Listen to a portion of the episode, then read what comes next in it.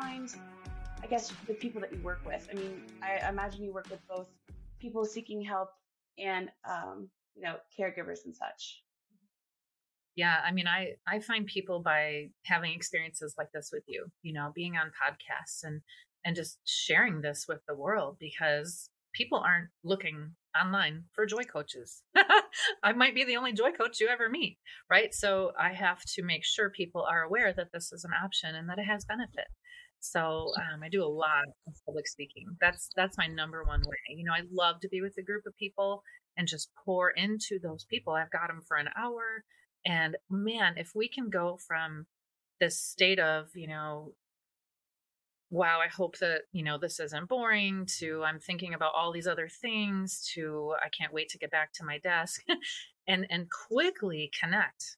You know, an audience and a speaker can connect quickly and get on the same page about an issue that they care about, in this case, having more joy in your bucket, and then share an hour together that's meaningful. All of a sudden, I've got a hundred people who get it and who take it back to wherever. And so, you know, they might come to me for coaching or they might recommend me to speak to another group that they're part of. And eventually, what happens is this word begins to get out more and more. And so, yeah, to answer your question, and but to back up a little bit, you know, you were talking about the whole self care thing, and that is just the most perfect example of information overload. I think that, man, we really needed to hear messages on self care. And it was lacking. And it became the media darling. It became the hot topic. And all of a sudden, we were getting it from every single angle. And it was good and necessary. But then it became like information overload. And we began to tune out the things that were being shared without actually slowing the train and questioning our own behaviors and saying, Am I doing any of this stuff? I hear it all the time, but am I doing any of it? because when we actually implement at least one or two of these things, we realize this stuff actually works. It does make me feel good. And self care and joy, oh man, they tie in beautifully. You know, when we realize we have needs and that we are in a position to do something about those, it is so empowering. You know, like even if all it is is I realize that I have a need for a nap at two o'clock every day. I'm exhausted. I've got nothing in the tank at two o'clock. And I just need five minutes of quiet to put my head down on a table in the break room and just have peace. It might not really be a nap, but maybe it's more like five minutes of timeout. I've recognized a need. I've done something about it. I go back to my job empowered because I have met my need for self care, even if it was only something simple like that. And, and I didn't wait for someone to recognize, man, you're really tired. You need to go take a break. I'm, I'm here to rescue you. so often we wait for that because we're that for other people. I mean, human services people are all about caring, right? We're all about noticing those needs. And sometimes we kind of want someone else to do that for us, but we find joy when we apply that to ourselves and meet our own needs. So, yeah, self care and joy, oh man, they're like cousins. They're beautiful, they play nicely together. But because we're getting this message from every angle, we tune it out. And, and I think that, you know, we're doing ourselves a disservice. I think that it's really great to stop and consider am I actually doing any of this stuff? Here's one other example gratitude. Gratitude is a very powerful source of joy. When you are truly grateful for something, however big or small, it does fill you up with joy. It's they're again, they're cousins. They play beautifully together. And here's something that we have heard. Maybe maybe you'll know where I'm going with this. There is advice regarding gratitude that we have been getting from so many angles for about the last five years. You does anything come up for you as I talk about gratitude? What advice have you gotten on that? Gratitude journals that that comes to mind. Write down something you're grateful for. Yep. Every day, actually, not just once and, and done. Like every day, write something down. Yes, and they've done studies on that, and there have been such like like leaps and bounds of progress made in people's outlook when they implement that this concept of keeping a gratitude journal. because it brings joy. That's, in my opinion, that's why it's effective. But the thing is, we've heard that from so many people that we don't even listen to it anymore. So often we know that we need to do it, but do we actually stop and write something down once in a while? Do we get our phones out in the doctor's office while the kids are screaming around us and the air conditioning's out and the situation is crap? Are we are we stopping to think about what we're thankful for in those circumstances? You know, do we get out our phone and write down, wow, I'm thankful that this doctor is even here today. I'm thankful that these kids can run around and play. I'm I'm thankful that I can feel the heat because the air conditioning's out. Some people don't have that sense of of temperature sense. You know, there are so many things to be thankful for, but in the moment we're focused on all that's wrong. And if we implement some of this stuff, this gratitude journal as an example, in the moment it has great power if we actually utilize it. So, yeah, when you mentioned self care, I thought, yeah, I really want to talk about that for a minute because we've tuned that message out and it is powerful when we implement it. I really hope that the listeners are thinking, yeah, I really don't, I really don't implement that like I should. And maybe that's the one thing that they'll get out of our conversation is stopping the train and doing some of the stuff and letting it work for you. The first thing that pops into my mind as you're going through the eh, process of kind of exploring why people don't do grat- gratitude journals or really just observe gratitude in the first place. Yeah. Is I can recall the mindset that I had when gratitude became such a hot topic. Uh, it was in the beginning. I start. I, I had a gratitude journal. Don't use it as much anymore because my practices have changed into other things, which I'll, I'll share with you in a minute. But I think there was just if we're thinking mindset, like precursor mindset before someone's introduced to this idea, this very simple idea. Here's the idea. Remember what you're grateful for and make it a practice. That's it, right? That's the idea.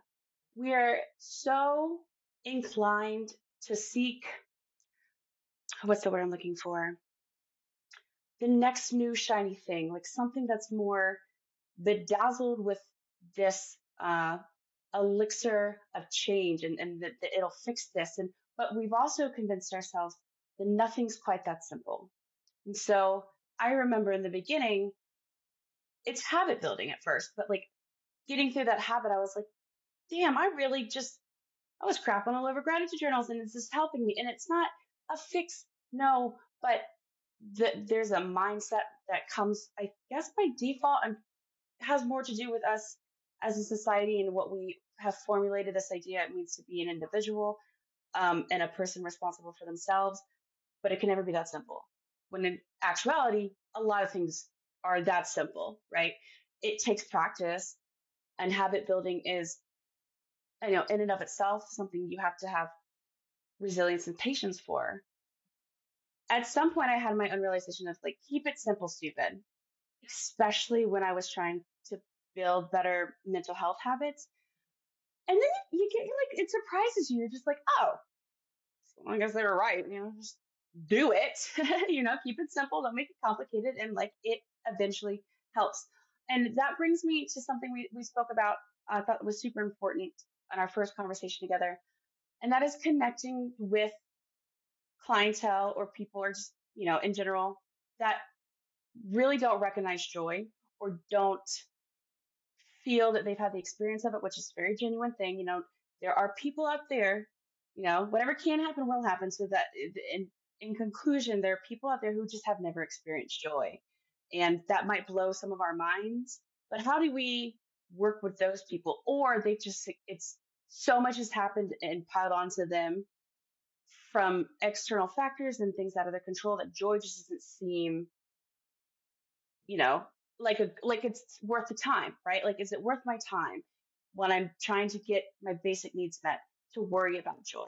Can you kind of touch on how you handle those situations and help people in, in those predicaments? I sure can. Yeah, it would be wrong of us to assume that every individual everywhere can feel joy or wants to necessarily, right? Like I couldn't assume that everybody feels joy from connection because it is a very individual thing. And we are all so beautifully different. And there is a condition that the name is escaping me right now that it's a group of people who cannot feel joy and who, you know, for different reasons have either buried it or, um, you know, there have been a, like a series of events, traumas, and things that have just not made it accessible anymore. Or it's, or it's just something that, you know, it's just a personality issue. That's how it is. And, and so for any reason, you know, I, I think that it's important, first of all, that we just give space to the individuality of people. I, I don't ever want to make a blanket statement, or when I find myself doing that, I try to retract it and be more respectful of, people's differences. Um, having said that, I have worked with people who were not filled with joy. I mean, that's why they came to a joy coach. You know, they were struggling to even know what brought joy to them from the very basic beginning and, and moved on. And so it's like, you know, how do you tap into it then if it's not your mojo, if it's not your default? And um, it's it's interesting because so often, you know, one of the easiest ways to cultivate that is to dig back to a time in life when you had less pressure, you had less responsibility. For most people, that's childhood. Again, I can't blanket statement that because a lot of a lot of people have had abusive childhoods and traumas. But if childhood was a time of freedom and of, you know, exploration, we can often go back to those states, kind of tap into that inner child and dig into like, okay, when I felt that way, what was causing it? You know, what was it that made me feel alive at that point in my life? Was it being with friends? Was it, you know, having physical freedom to just go and run and play? Was it, you know, just the complete lack of responsibility because kids don't have nearly as much to worry about as adults have? You know, was it a particular person who was in our life more often that, you know, really got us and brought something out of us? It could be any number of things, but for a lot of people, I will, you know, help them kind of go back then to a place of joy. And that for, for a lot of people is childhood. So, you know, there, that's one way, one way to do that. Um, it's funny because so often like the people that are givers you know people in this industry for sure givers you know they they find joy in giving to other people they they're in it because it makes them feel good to help so simply helping other people is one thing that brings joy but the problem is so often we stop there. We put all of our eggs into the basket of helping people. That's how we identify ourselves i'm a helper. You know that's how we we put it all on our calendar like everything on our calendar has to do with helping other people. We don't make space for anything else. It's really all about this helping thing. And while that's wonderful it cannot be our only source of joy because if that is removed from your life for some reason you've got nothing you've got no other sources of joy no other inputs no other you know infusion of joy because you've only focused on other people and so, yeah, that's one thing, but it's, it's great to really think about, in addition to helping people, you know, what else makes you feel alive? Is it being spontaneous and just getting away from your schedule for five minutes and doing something that nobody would have expected you to do? You know, is it dipping into gratitude and thinking about in this moment, what is something that I would miss if I didn't have it tomorrow? You know, what is something that I need and, and didn't really say thank you for? Or you know is is joy cultivated in relationship? Is it calling somebody that you haven't talked to or asking somebody a really good question and having connection with someone? Is it dipping into your faith and like you know really cultivating that whatever that happens to be? Um, there's just so many things is it nature you know for so many people that's one that is a little more universal even people who don't think that they've experienced joy have appreciated something wonderful in, in creation. Maybe they haven't labeled it as joy, but it is. And so, you know, so often it's about educating ourselves and saying, wow, that was joy. I didn't recognize it as such. I, I have felt it. I just didn't label it that. And if I have felt it before, there's hope that I can feel it again. That's beautiful. I love that so much. And one of the, it, it's inspired a question I, I want people to think have they ever experienced a deep loss of joy and can they recognize it? Yeah, I think that's an important question for people to have a conversation about because I imagine that you've helped people who have to had grieved through their loss of joy. Um, I can think off the top of my head, like when I moved out of the dance, out of you know teaching and competing in the dance world, as very superficial as that is on the outside of things, it was I didn't realize I was grieving until I was given that language. I was like, oh my gosh, that is something that brought immense joy to me outside of my responsibilities.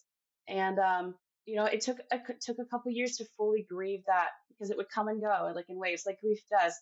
So, you know, do you do you have interactions with people who have to grieve their grieve their loss of joy before they can kind of embellish it again?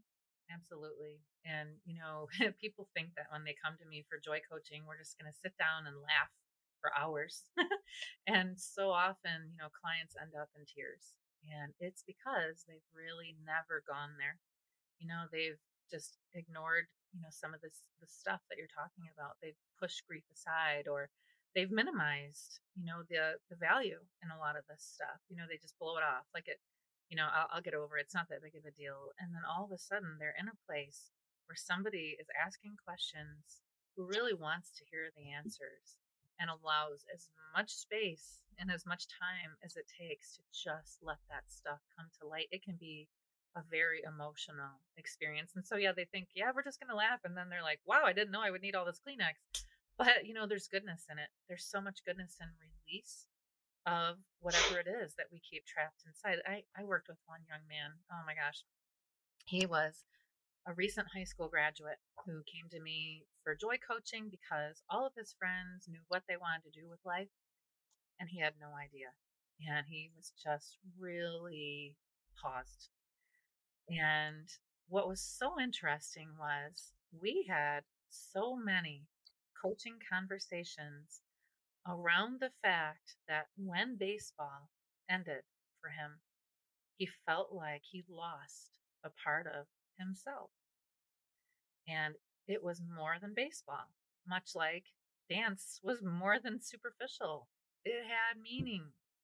It it brought you out, like all of you. It was expressive and and it was competitive and there was teamwork and there was like perseverance and overcoming obstacles and challenges. I mean, there was so much wrapped up in baseball for this kid.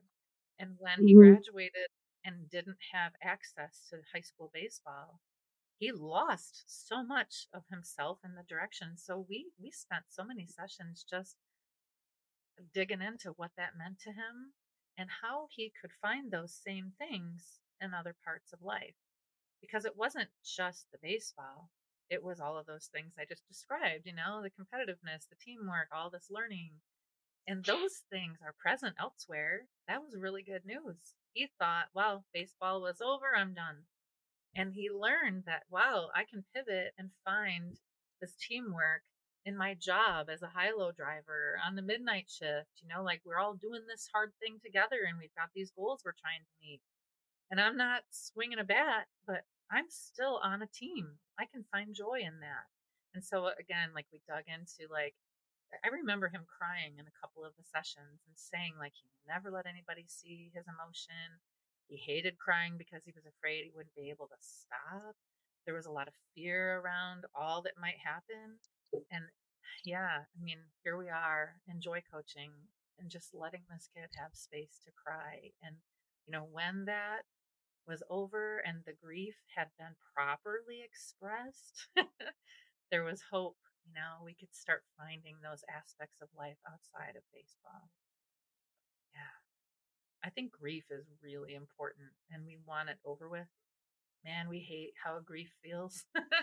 we we want to rush through that and just bury it and, and be gone, be out of that state. And yet when we allow it to have a voice and we recognize that man, this this has a role to play. This grief can teach me something it can help me express the depth of my experience. It shows that this thing really did have meaning. When we really give space to that and let grief do its job, then we're able to experience joy. But if we just push that aside and we ignore it, it's it's like it's going to compete. It's going to compete with that space. Joy can't fully enter in when when grief needs to be expressed. And so often therapy comes in You know, so many of my coaching clients have therapists. I am not a therapist. I am a coach. There's a very big difference. And I wouldn't even pretend that I could do the things that need to take place in therapy. So if somebody is is truly struggling with grief, so often I will refer them to therapy as well as coaching, or maybe even in place of coaching. I've had clients who are better served by therapists, and that's important to me. I don't need to be the person who saves everybody. I, I want people to get the help that they need. So, talk a little bit more on that real quick. And uh, I guess just a future clarification to anybody out there who might have never worked with a coach, because I think a lot of people with biases maybe don't understand what the benefits of, of coaches in general. Um, just kind of automatically assume like it's a, it, it, maybe you don't get deep enough or there isn't a lot of space to really express and get to the, the root of a problem, right? So kind of real quick, what's the difference, but also explain the benefits of either and or both. What I love about therapy is it is designed to help somebody with a past hurt to find peace, to heal.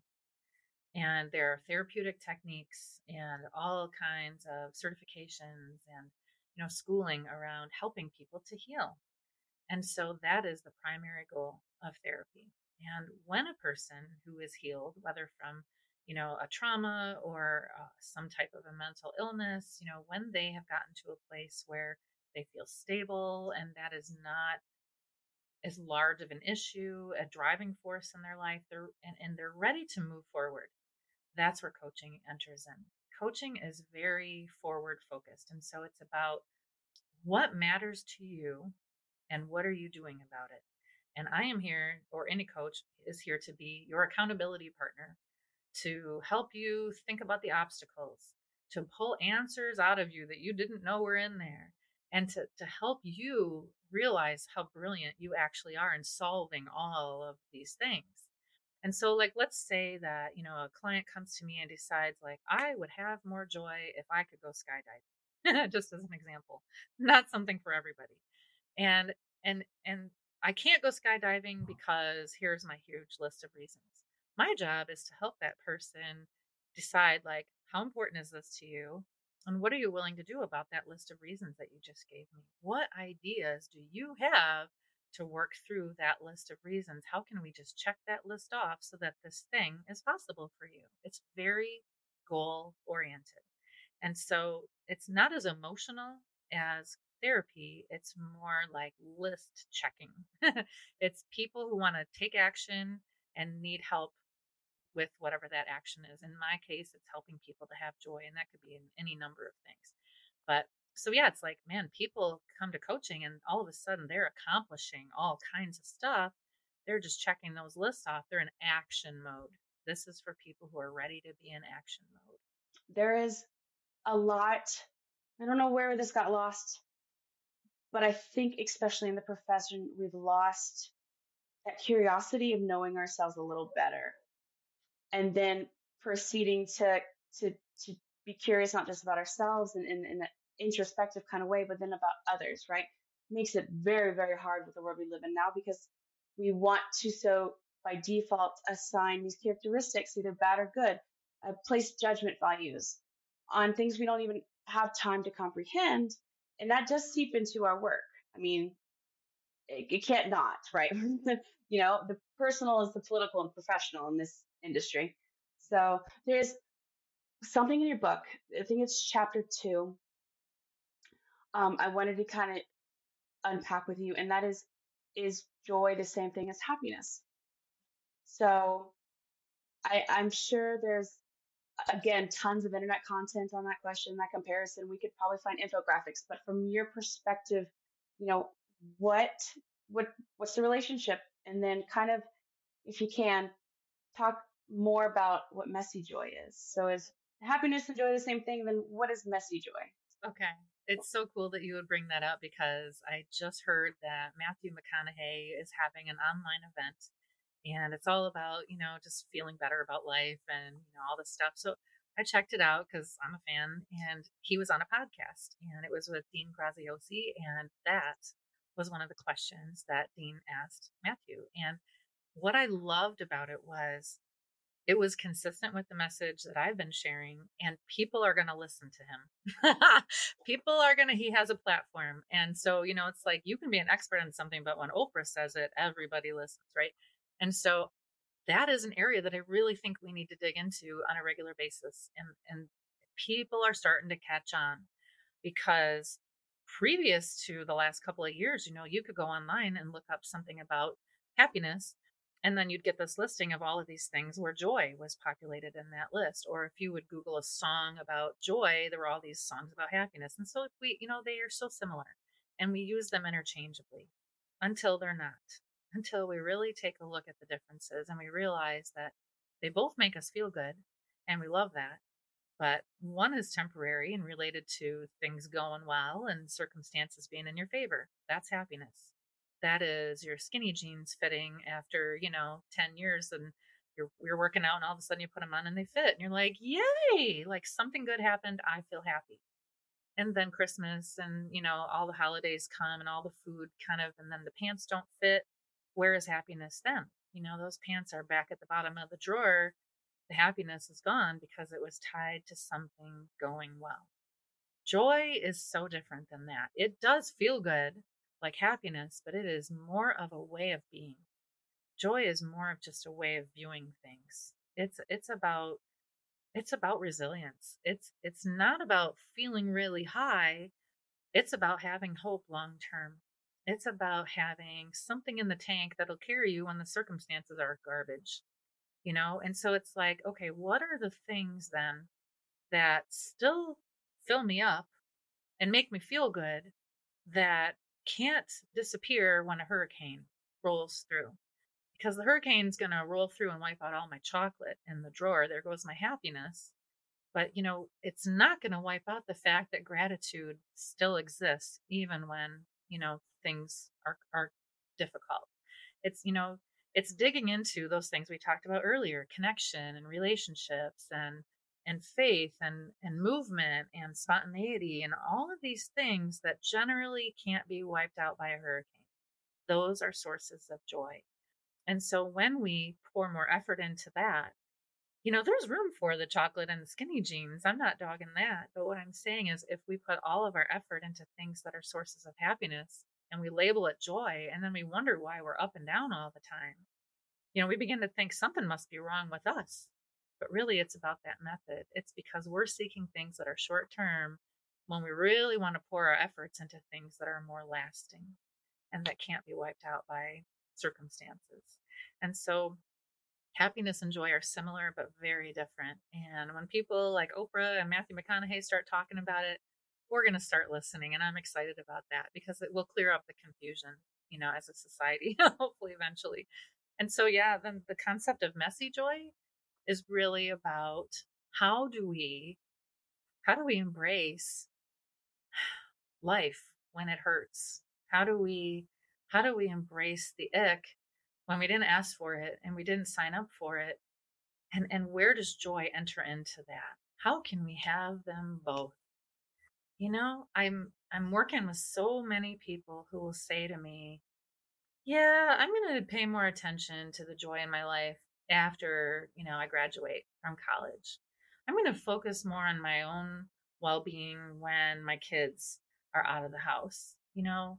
And I would love to reach people in the messes and help them to just have joy now when the divorce papers are just about to be signed.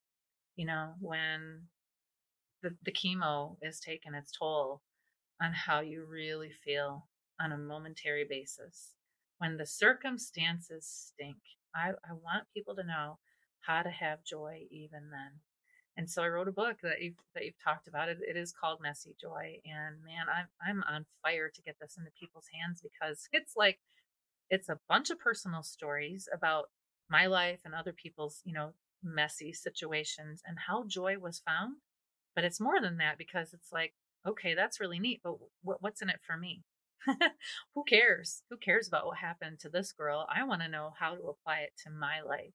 And the book digs in. And like we've talked about, but there are hundreds of journal questions woven into the pages of this book that will do the thing we've talked about, which is to help people stop the train and consider how this stuff should be implemented, how it can be simply like incorporated into life, little steps, little things that are doable.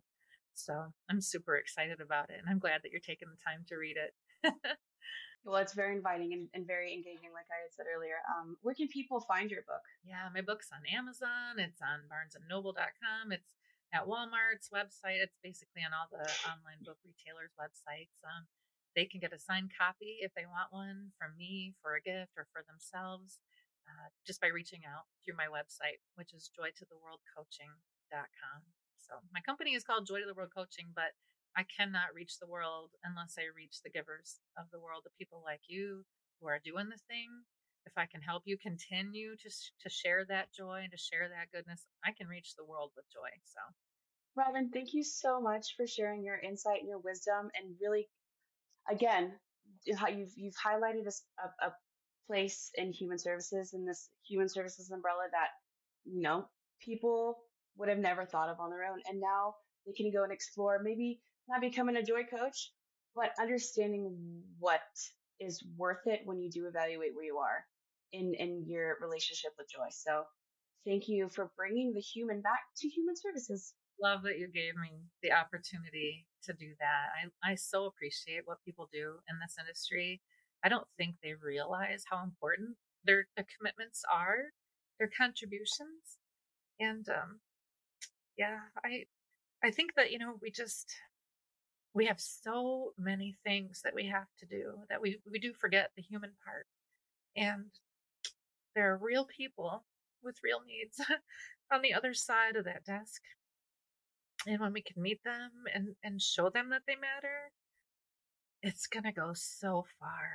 You know, it's gonna it's gonna change their outcome and the people that they interact with. So yeah, clearly I feel very strongly about this. Um yeah, I apologize for like falling apart, but I think that, you know, if nothing else, people will be inclined to consider how their work matters. If nothing else, you know, you can take it from a girl in Michigan. Your work really matters. The things that you do have true impact on people. And if you stop doing those things, then what? Then what? Let's keep joy in your tank so you can keep doing those wonderful things that are making such a difference for other people. So, thanks for having me. That was a really fun ending to a great conversation. But yeah, I appreciate you and all that you do. Find more from Robin on her website, joytotheworldcoaching.com.